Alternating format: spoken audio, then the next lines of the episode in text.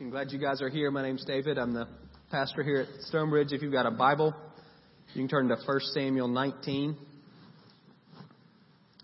So uh, last week we saw the beginning of the deterioration, the fraying of Saul's relationship with David. Almost every relationship, when it begins to go south, there's responsibility on both sides. This is one of the very, very, very, very few times where you see all of the responsibility is on one person. And uh, chapter 18 goes to great lengths to let us know it, this is all on Saul. It's 100% on Saul. David hasn't done anything at all to hurt uh, his relationship. Saul's out of step with uh, everyone really regarding David. Uh, initially, Saul loves David, and that same word is used to describe Jonathan, his son's uh, posture towards David, his daughter Michal's posture towards David. He loves David, except Saul. And then uh, chapter 18, verse 9, he begins to look at David suspiciously or jealously. And from that time on, he does not love David, but he begins to see David as a rival. And it's not even that Saul is just out of step with everybody else uh, regarding David. It, it, most significantly, he's out of step with the Lord concerning David. At the end of the chapter, we read that Saul knows the hand of God is on David, and he recognizes David is the one who God has chosen to succeed him. He recognizes God's favor on David's life. And rather than, at a minimum, getting out of the way, he chooses to become an enemy of David for the rest of his life. And so at that point, he hasn't just set himself up against David, he set himself up against God. This is someone who God has chosen, and Saul is actively opposing him. And so all of the hostility that we see in Saul, we said was rooted in his own insecurity. He gets suspicious. He gets jealous and it's because he, he doesn't have any, all he has is a position. He has no relationship with God. He has a position as king and when that is threatened by David, he doesn't know what to do and so he lashes out. And we'll see second verse same as the first today. Uh, it just continues to go downhill. Uh, chapter 19 verse 1. Saul told his son Jonathan and all the attendants to kill David. But Jonathan had taken a great liking to David and warned him, My father Saul is looking for a chance to kill you. Be on your guard tomorrow morning. Go into hiding and stay there. I will go and stand out with my father in the field where you are. I will speak to him about you and will tell you what I find out. Jonathan spoke well of David to Saul his father and said, Let not the king do wrong to his servant David. He's not wronged you, and what he has done has benefited you greatly. He took his life in his hands when he killed the Philistine, that's Goliath. The Lord won a great victory for all Israel, and you saw it and were glad. Why then would you do wrong to an innocent man like David by killing him for no reason? Saul listened to Jonathan and took this oath. As surely as the Lord lives, David will not be put to death. So Jonathan called David and told him the whole conversation. He brought him to Saul, and David was with Saul as before. So up to this point, uh, the way Saul has gone after David is indirect. He put him uh, as a leader in the army, thinking battlefield's a dangerous place. Maybe the Philistines will kill him. He encouraged a marriage between David and his daughter Michal, thinking that she would spiritually corrupt David. Now he's taken on a new tactic. He is going directly at him. He says he's got to die, and he tells his attendants to kill him. Now, Jonathan loves David. He's a kindred spirit of David. In our language, you say they're, they're best friends.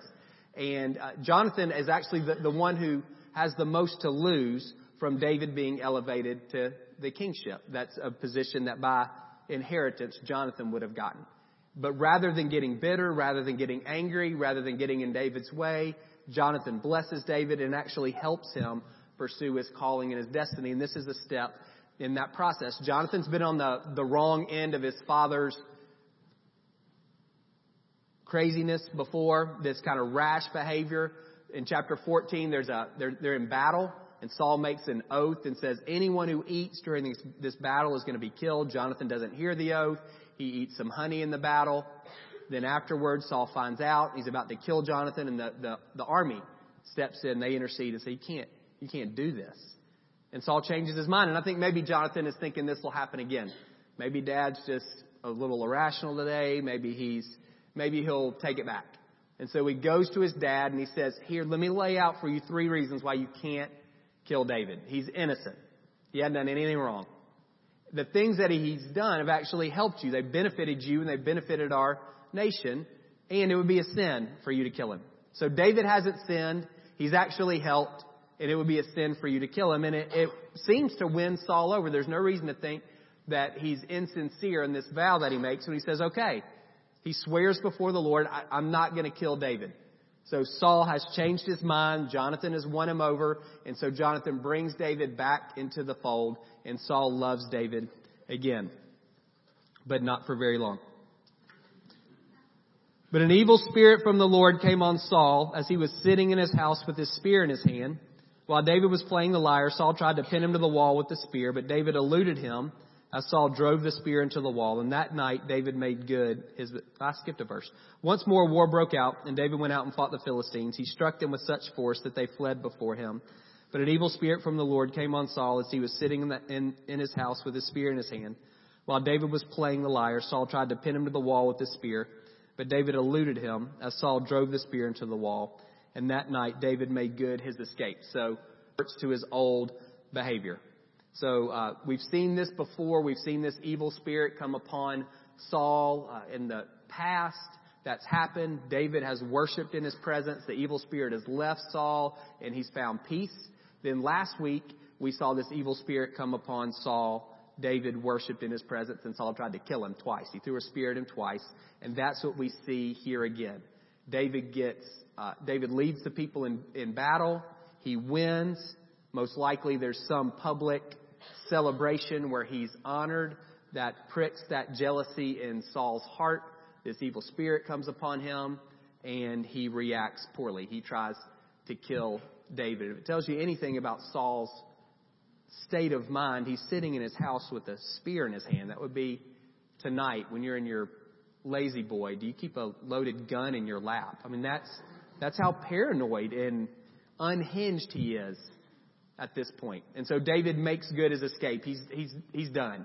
He runs away from Saul, and for the next seven, eight, ten years, he will be on the run from Saul. He is never uh, in Saul's house again after this. Saul sent men to David's house to watch it and to kill him. Uh, but Michal, David's wife, remember that Saul's daughter, warned him, if you don't run for your life tonight, tomorrow you'll be killed. So Michal let David down through a window and he fled and escaped. Then Michal took an idol and laid it on the bed, covering it with a garment and putting some goat's hair at the head. When Saul sent his men to capture David, Michal said he's ill. Then Saul sent the men back to see David and said, Bring him up to me in his bed so that I may kill him. When the men entered, there was an idol in the bed, and at the head was some goat's hair. Saul said to Michal, Why did you deceive me like this and send my enemy away so that he escaped? Michal told him, He said to me, Let me get away. Why should I kill you?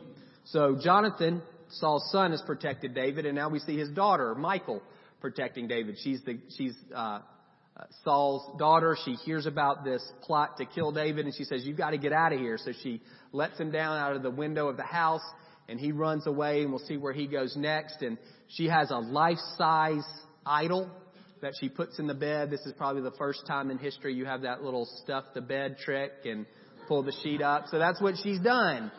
Put some goat hair on top of the idol you know, we said, or, or Saul wanted to encourage this marriage because he thought maybe Michal would spiritually corrupt David, and maybe it's true if she has a five and a half foot idol in her house. She probably is not the most devoted follower of the Lord, but she does, she does try to protect her husband.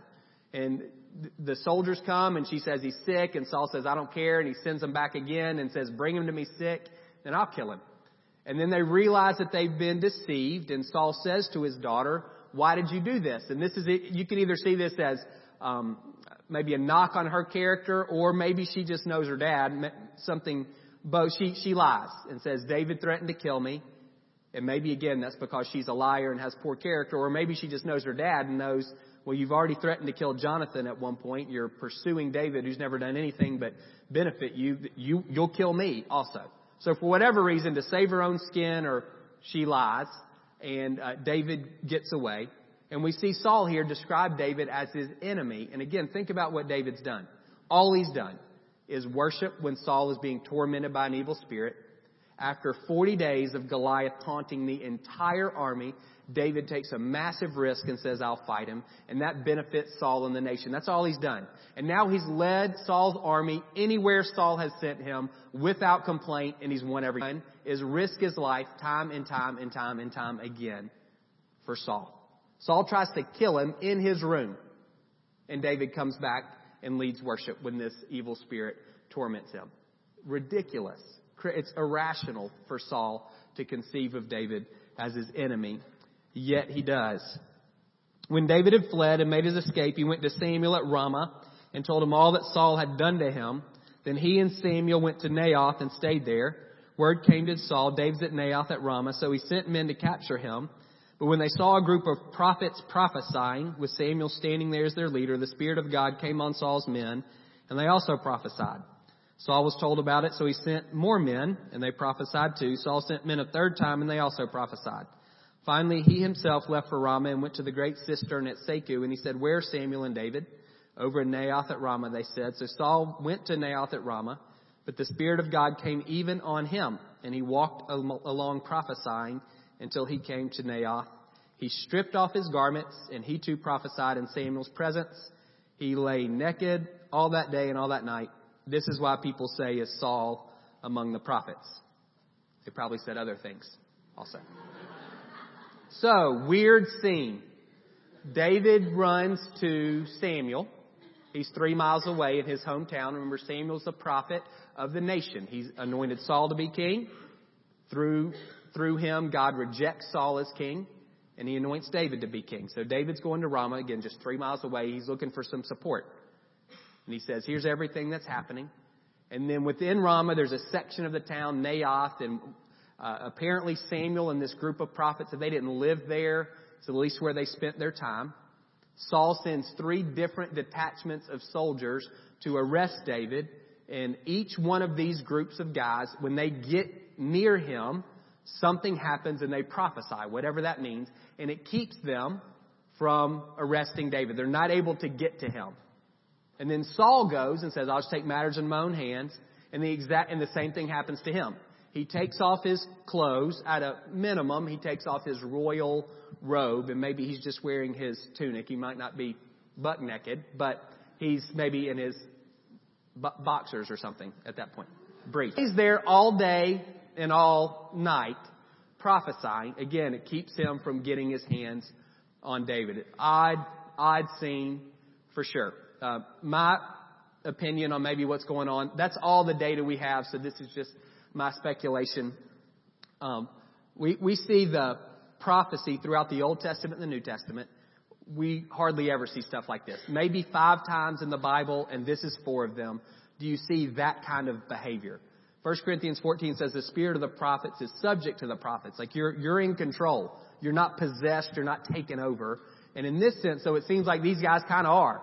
They want to do something and they're prevented from doing it by God. Uh, one element of prophecy is praise. I think maybe what's going on is Samuel's leading a kind of a, maybe like a worship service.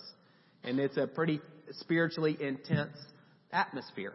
Um, God is everywhere all the time, but at different times and places, God draws nearer to us. He makes himself more readily known to us. And you may can think of times like that in your own life where you would maybe say, man, I, I sensed the Lord or I felt the Lord's presence. And, and when we see that in the Bible, there's almost always a physical response from people.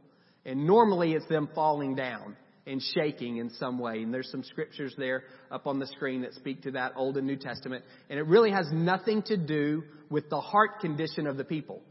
That passage in John, it's soldiers who are coming to arrest Jesus who fall down. They don't love him. They don't honor him. They think he's a criminal and they're coming to arrest him. And yet, when there's a, a glimpse of who he really is, they all fall down. And so I'm wondering if that's what's happening, if this is some kind of a worship service type atmosphere and We've seen Jonathan protect David. We've seen Michal protect David. And this is God saying, I'm going to protect you also. And so his, God's presence is so intense, maybe, in that place. When these guys come to arrest him, they can't help but fall down. Because that's what happens when we're in the presence of God. And we're rarely, rarely, it seems like, does God make himself known in those ways, but when he does, people tend to respond physically. There's an interesting passage in Philippians 2. Paul is talking about Jesus' descent when he becomes a man and then his glorification when uh, the Father lifts him up. And it says, at the name of Jesus, every uh, knee will bow and every tongue will confess that he's the Lord. And we know not everyone's going to become a Christian. But if every means every, then at some point and in some way, everyone is going to acknowledge who Jesus is. Both physically, they're going to kneel, and verbally, they're going to say. They may, he, Jesus may not be their Lord, but they're going to acknowledge that He's the Lord. And I'm wondering also if that's what's going on here, if that's the prophecy part, that's the praise part. God's presence is so uh, real in this worship service that these guys come in and physically they, they probably fall on the ground. They can't, they can't get physically to David and they acknowledge that God is holy and that God is righteous and that God is all of those things that we know God to be. Because when you're in, like, it doesn't matter whether they, they may love Him, I don't know, but it's irrelevant when you're in His presence in that way. There's nothing really to do except to acknowledge Him. And then when Saul comes, the same thing happens. And he takes off his robe, and you can probably look at that symbolically. His robe would have been a royal robe, and him taking it off, it's a, he realized he's not, God's done with him as the king. And so that's what I think's going on. It, again, that's my opinion. It, it is an odd scene. But it, I, I think the, the truth of it is we see God protecting David. Jonathan has protected David. Michal has protected David. And now Saul is protect, excuse me, God is protecting David from Saul. So, uh, the place I want us to spend our time is this thing in Saul's heart where he reverts. Once more, war broke out. David went, fought the Philistines, struck them with such force they fled before him. But an evil spirit from the Lord came on Saul as he was sitting in his house with his spear in his hand. While David was playing the lyre, Saul tried to pin him to the wall uh, with his spear, but David eluded him. So, if you believe, and I do, if, if you grant Saul was genuine, when he said, I'm not going to harm David. I swear to the Lord, I'm not going to harm him. I'm not going to kill him. If you believe that was a genuine uh, statement, a genuine vow or promise from Saul, and I do, and there's no reason to think otherwise, well, why didn't he follow through? Why does Saul vow to not harm David and then try to kill him? And then not just try to kill him once, but actually try to hunt him down. And we'll see for the rest of David's life, he's on the run because Saul is actively seeking to kill him. Why does that happen? If Saul truly meant, I'm not going to kill him. I, I promise I'm not going to do this. And again, Jonathan believed him, knows him as well as anybody. No reason biblically to think that he wasn't telling the truth, wasn't being sincere and genuine. Why can Saul not follow through? What percentage of New Year's resolutions do you think fail? Guess. 92. We're terrible people. 92%. You know how much money we spend on self-help stuff every year just in the U.S.? 11 billion dollars on nonsense. That's all it is. It's nonsense. The reason New 92% of New Year's resolutions fail. The reason we spend $11 billion looking for somebody, a book, a seminar, a, infomercial, somebody who can tell us how to do life better. It's the same reason Saul makes a genuine commitment and can't follow through. The issue for us, it's not motivation. It's not that we lack the motivation. It's not even that we lack the discipline. We're dealing with the wrong issue. Ultimately, our issue is not our behavior, it's our heart. And until we deal with our heart, our behavior is never going to change long term. It's never going to change over time. Proverbs 4:23. Above all else, guard your heart. Why? Because it is the wellspring, the source of life. You've got to know this. You have to know this about yourself. Above all else, guard your heart, for it is the wellspring of life. All of your life comes out of your heart. Jesus agrees. He says, you can't Good trees don't produce bad fruit. Bad trees don't produce good fruit. Trees produce fruit in keeping with their kind. Everything you say is it comes out of your heart. When he's getting, uh, his disciples are getting uh, ripped by the Pharisees because they don't wash their hands right. Jesus says you don't get it. Uncleanliness spiritually. It has nothing to do with what you're eating. That stuff just goes into your stomach and passes through your body. It has everything to do with what comes out of you. It's your heart that's evil, and so all of these evil actions actually come from within you. They're not come, they're, they're not external to you. They're not sticking to you. You can't wash them off by washing your hands a certain number of times or in a certain way. You've got to deal with the source, which is your heart. He says in the Sermon on the Mount, if your righteousness does not exceed that of the Pharisees and the scribes, you're done. Nobody's more righteous than the Pharisees or the scribes. They win. There's 613 rules in the Old Testament and they had them all memorized. And they just they didn't just have those laws memorized, they were meticulous in following them. And they built a fence around them. If it's a sin to work on the Sabbath, because we're supposed to honor it and keep it holy, and they decided it's a sin to walk a mile, that's work. To walk a mile, they would say you can't walk more than three fourths of a mile just in case you miscount your steps.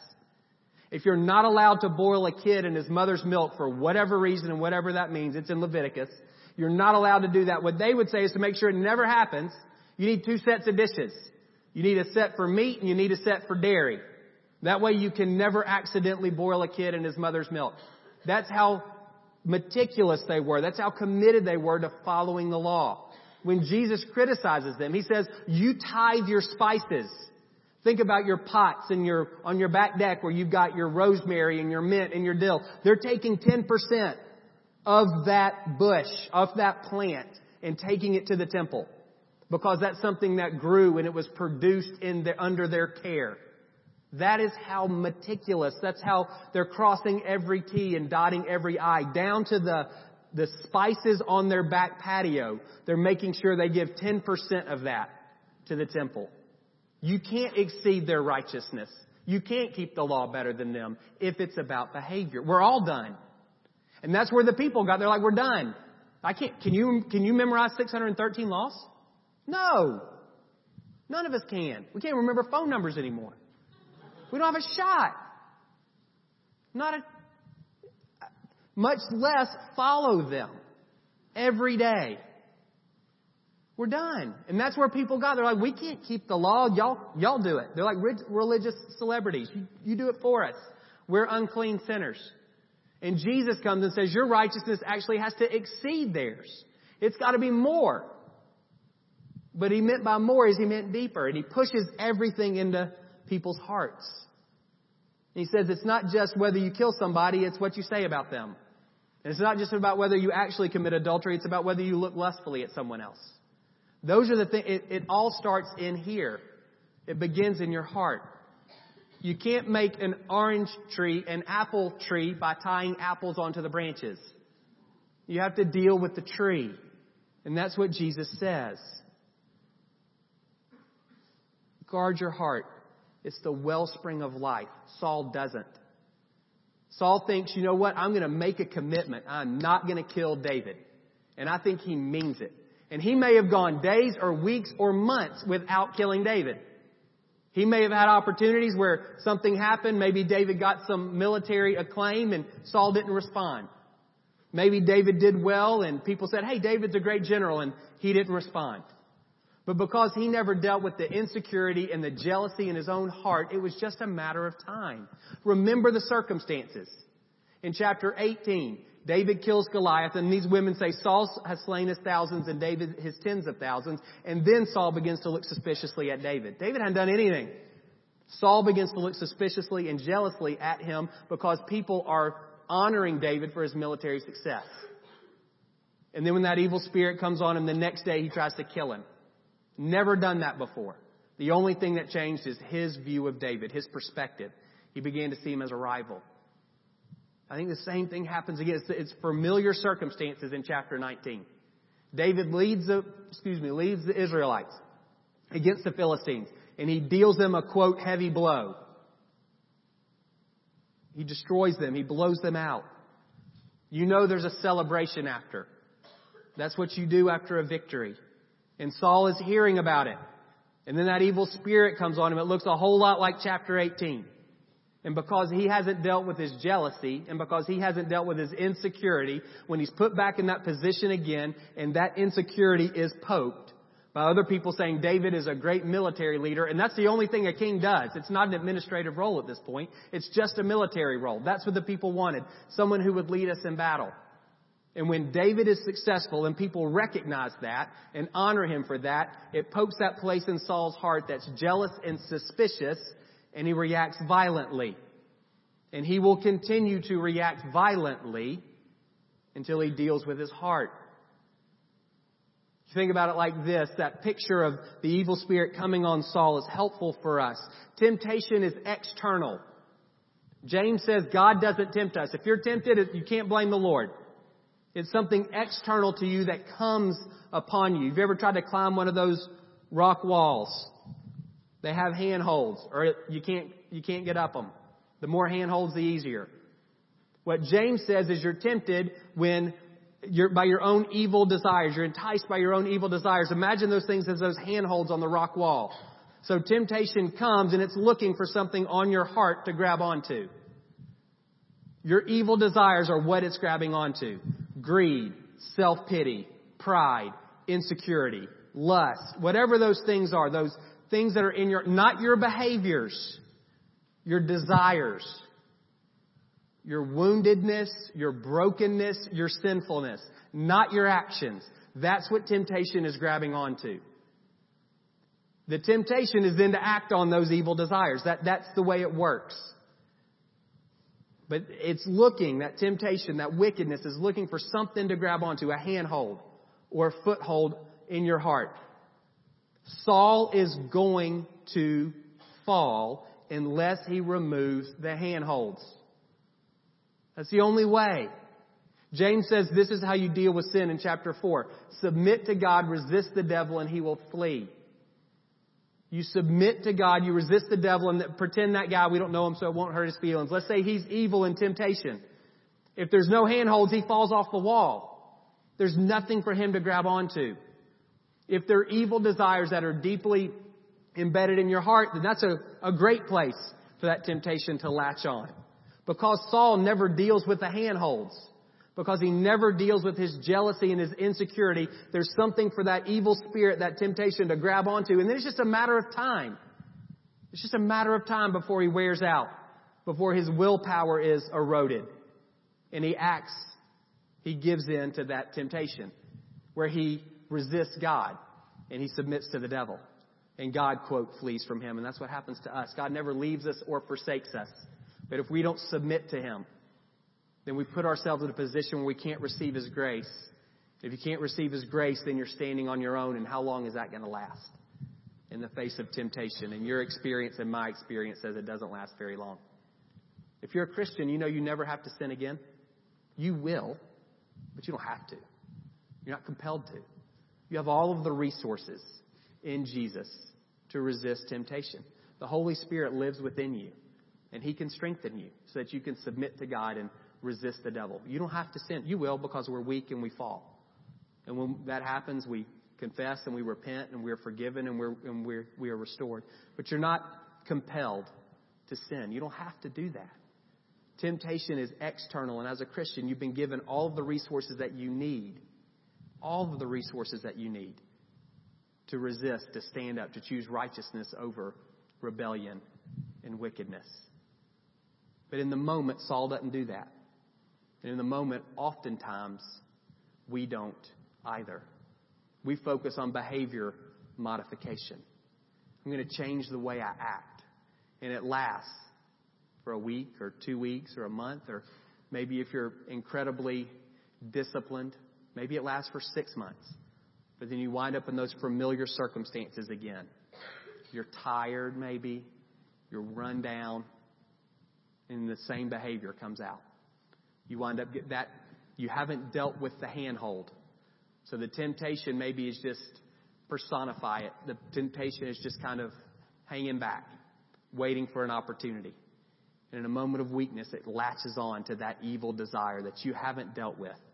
And then all of your days and weeks and months of staying righteous and staying holy and saying no and resisting, they all come crashing down in a second of weakness because you didn't deal with the root of the problem. Whatever that problem happens to be.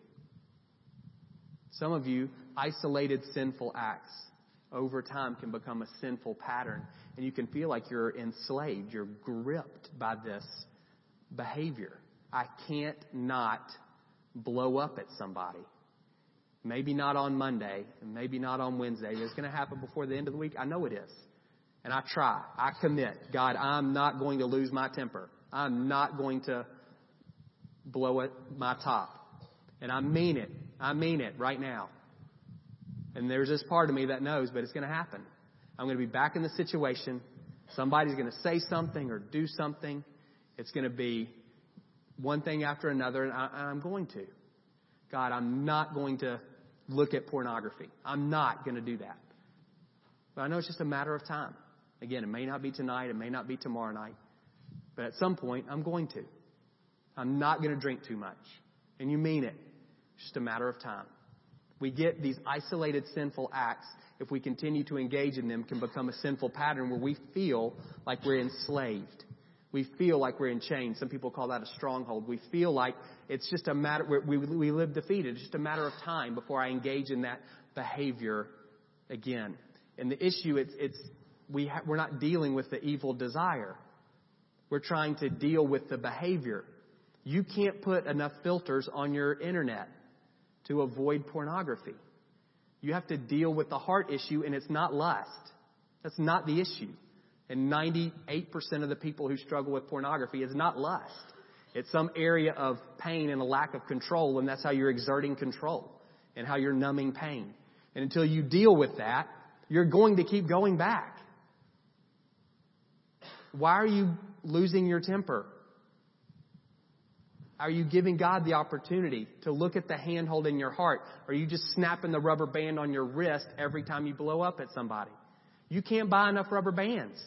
You can't. You can't meditate enough and find your happy place. Like, you can't do that enough. You have to deal with the, the evil desire in your heart that that temptation is grabbing onto. And once you do, you won't need the rubber band. And you won't need the internet filter. There's nothing for that temptation to grab onto in your heart. There is no evil desire there. It loses its power. You may be sitting there going, that, that doesn't happen. That's a pipe dream for me. You realize how long I've struggled with this. It's the gospel.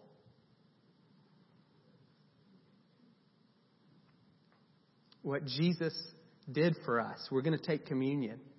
His life and his death and his resurrection. We talked about it a few weeks ago. He's the victor. He defeated sin and Satan and death. So you don't have to.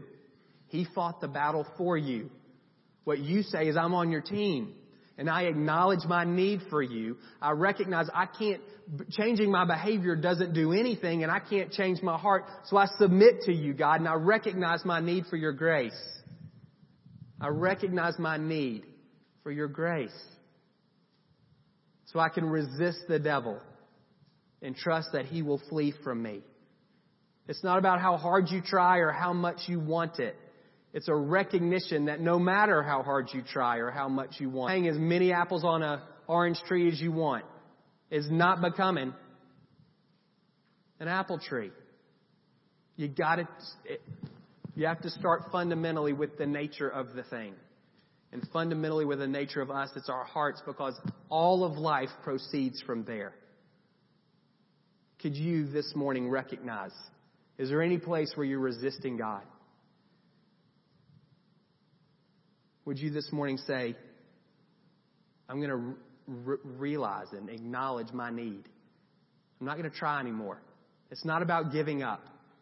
It's about recognizing.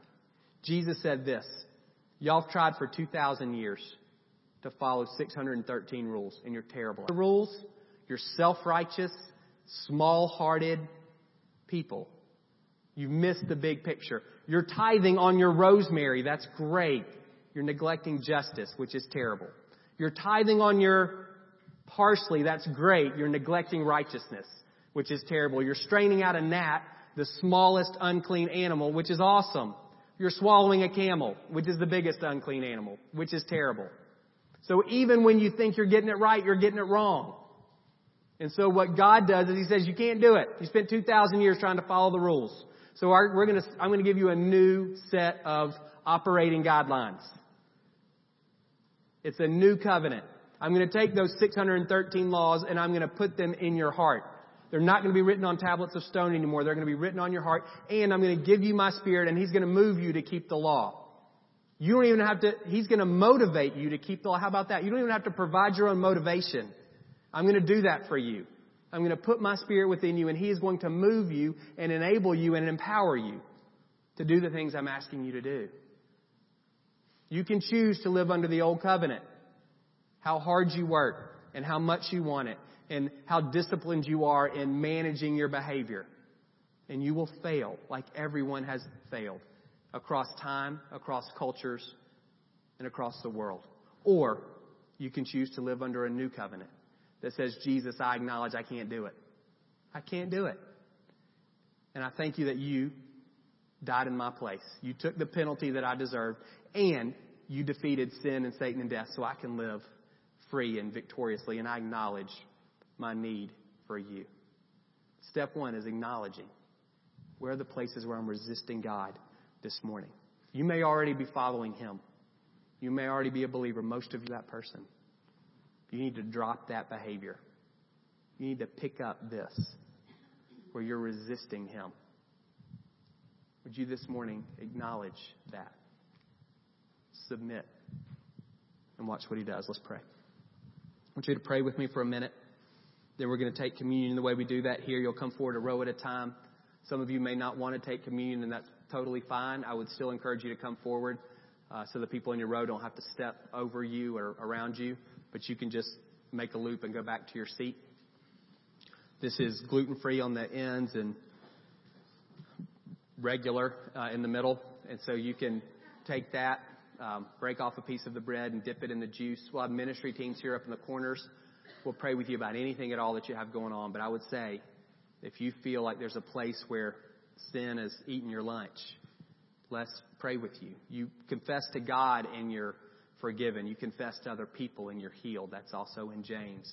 You don't want to, uh, that can be difficult. You don't have to give people the blow by blow, but it, it, it breaks the power of sin to say, I struggle with, and then you say it to somebody else. And everything you say up here is confidential, but it will break the power of that sin, I promise, if you're willing to confess it to somebody else. Another thing during communion, we always want to pray for physical healing.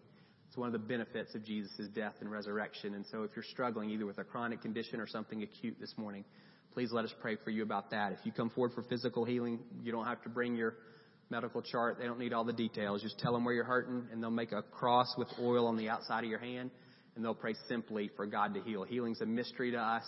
Uh, we know God heals. We know He doesn't heal every time, but we know He does heal and we want to give him the opportunity to do that this morning. So just some instructions, and now let's take a minute and pray. And your own thing, you. Try to do that without any preconceived notions.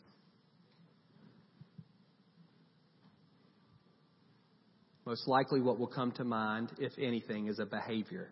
That's how we think. So you grab onto that behavior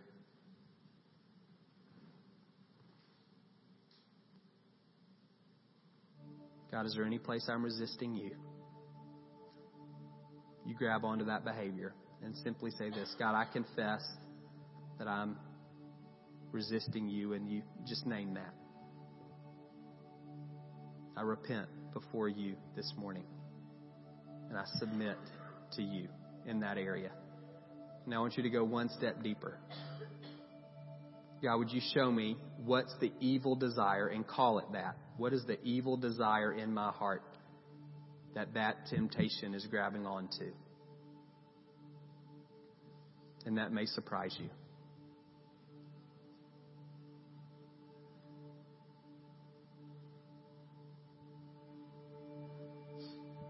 What's the evil desire in my heart?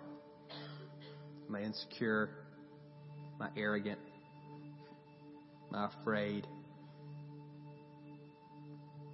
My independent, my image conscious, my apathetic.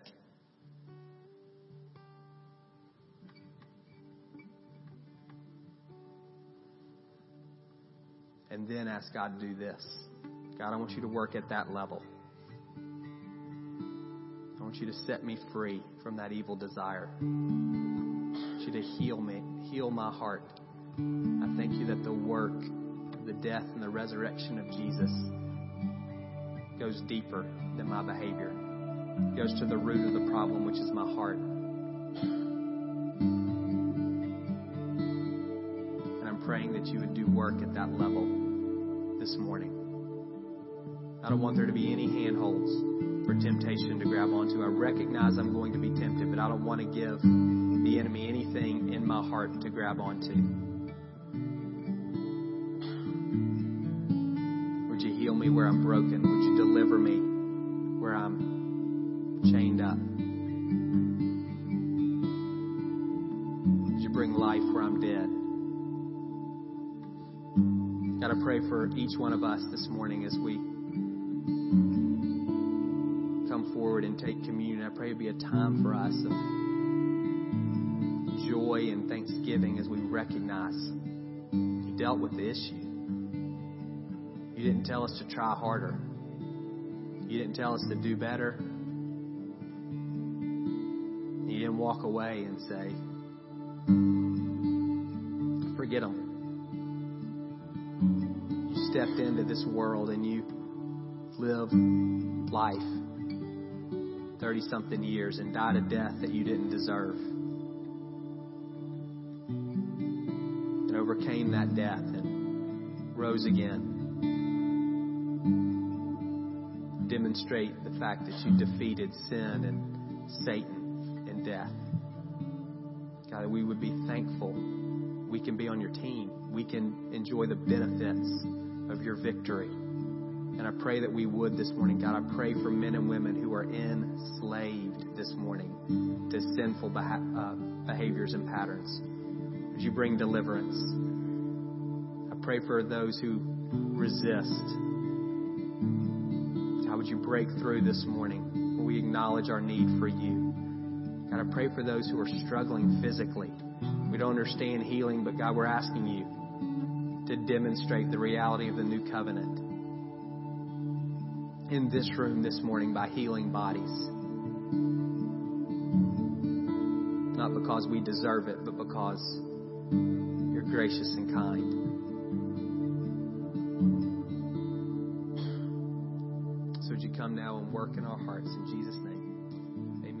Helping with communion or if you're on the ministry team, if you come forward, everybody else, y'all can stay seated. Kim will signal you on when to come.